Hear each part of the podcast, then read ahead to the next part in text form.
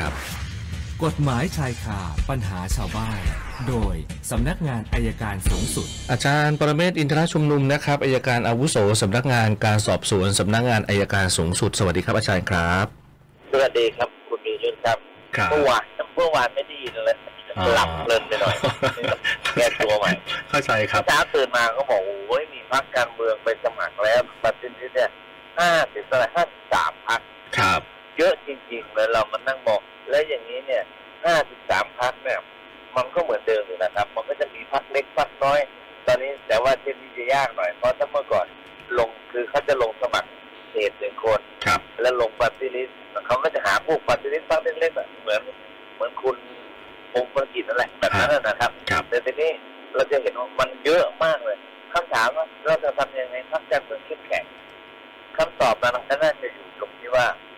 ทำยังไงเราจะหยุดพักการเมืองเล็กๆออกไปได้บ้าง อืม แต่ในกฎหมายรัฐธรรมนูญก็ไม่มีแล้วกฎหมายพักการเมืองไม่มี ครับ กฎหมายพักการเมืองจะยุบได้ต้องมีเหตุ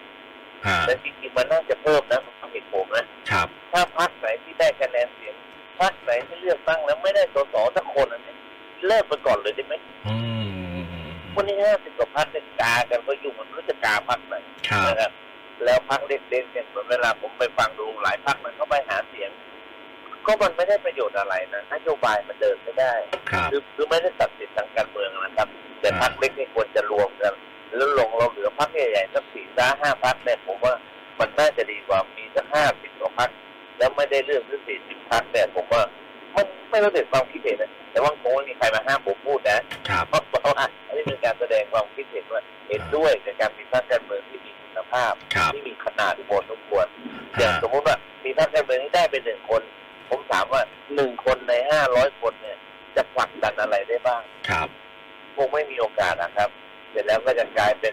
อะไรอ่ะเขาเรียกอะไรนะ ผมจำชื่อไม่ได้ กินกล้วยพักกินกล้วยไง อืมอื นี่ ม มันก็จะเป็นอย่างนั้นและการเมืองเราก็ไม่เข้มแข็ง ฮะ ก็ฝากเป็นข้อสังเกตนะครับ วันศุกร์สัปดาห์หน้าก็หยุดกันยาวนะ ใช่ หยุดใช่กันยาวเดี๋ยว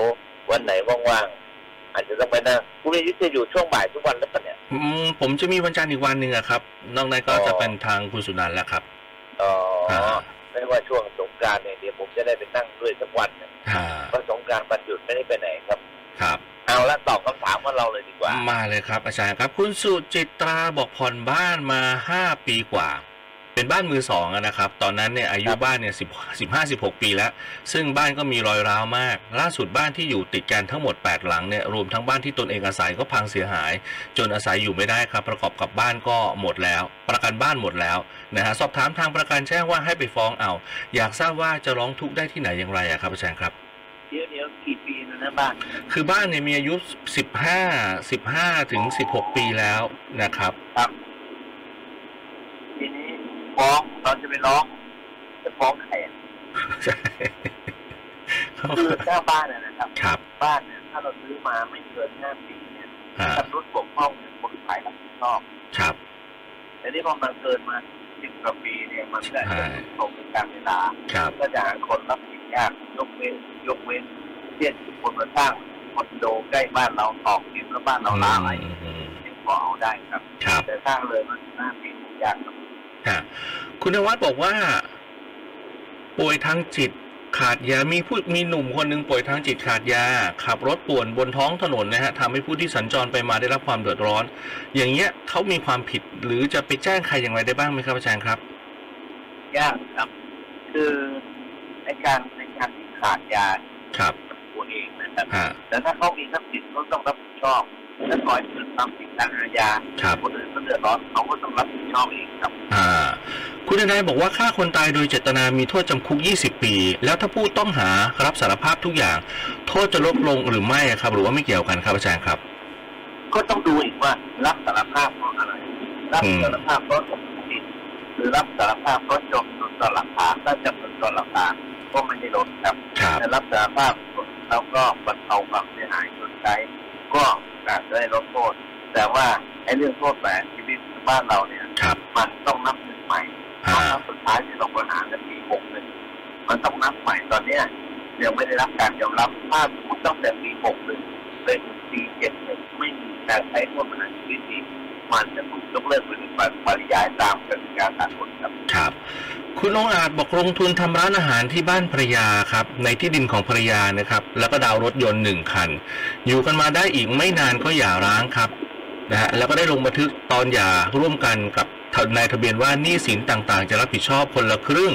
โดยตนเนี่ยจะรับผิดชอบผ่อนร้านอาหารกับทางธนาคารภรรยาก็จะผ่อนรถยนต์นะฮะส่วนผ่อนได้ไม่นานก็หยุดหยุดหยุดหยุดผ่อน ปล่อยให้โดนยึดไปฮะซึ่งตนก็เป็นผู้ค้ำประกันรถคันนี้ด้วย เกรงว่าทางไฟแนนซ์น่าจะมาฟ้องกับตนเองอยากทราบว่ากรณีแบบนี้ตนสามารถจะฟ้องอดีตภรรยาได้ไหมครับ ได้ครับโดยใช้ข้อตกลงในการหย่านะครับ ครับ ว่าตกลงกันแล้วอย่างนั้นก็ต้องปฏิบัติตามนั้นครับ ครับ คุณสินใจเช่าห้องอาคารพาณิชย์นะฮะสี่ห้องเพื่อขายสินค้าการเกษตรทำสัญญาเช่าปีต่อปี จนเข้ามาปีนี้ปีที่ 3 ต่อสัญญาเรียบร้อยแล้วครับ ผ่านมา 1 เดือน เจ้าของอาคารมาติดป้ายประกาศขาย ห้องหนึ่งคือเช่าสี่ห้องนะฮะเข้ามาประกาศขายห้องหนึ่งที่ตนเช่าอยู่ แล้วก็มาติดตอนที่ตนไม่อยู่ อยากทราบว่ายังอยู่ในสัญญาเนี่ยเจ้าของมีสิทธิ์ทำแบบนี้เหรอครับ เขามีสิทธิ์ขายครับ แต่คนที่ซื้อใหม่เนี่ยก็ต้องให้เราเจ้าต่อ อ๋ออ๋ออ่า คือฮะกรรมสิทธิ์เขาเนี่ยเขาสามารถขายได้ ครับ แต่คนที่ซื้อไปเนี่ยต้องรู้ด้วยว่ามันมีสิทธิการเช่าอย่างไรอยู่เพครับ ราะฉะนั้นเราต้องรับภาระทางนี้ไปด้วยครับ อ่าคำถามสุดท้ายครับ จากทางคุณออนปริยาบอกกรณีเกิดไฟไหม้ลุกทั้งคันไหม้รถนะฮะกรณีรถที่เกิดไฟไหม้ลุกทั้งคันแล้วลามไปติดเสาไฟ หรือรถข้างเคียงอยากทราบว่ากรณีนี้ประกันจะรับผิดชอบไหมครับ เพราะเราเกิดจากอุบัติเหตุของรถนะครับ ครับ ทั้งหมดนะครับ รับหมดนะครับอ่า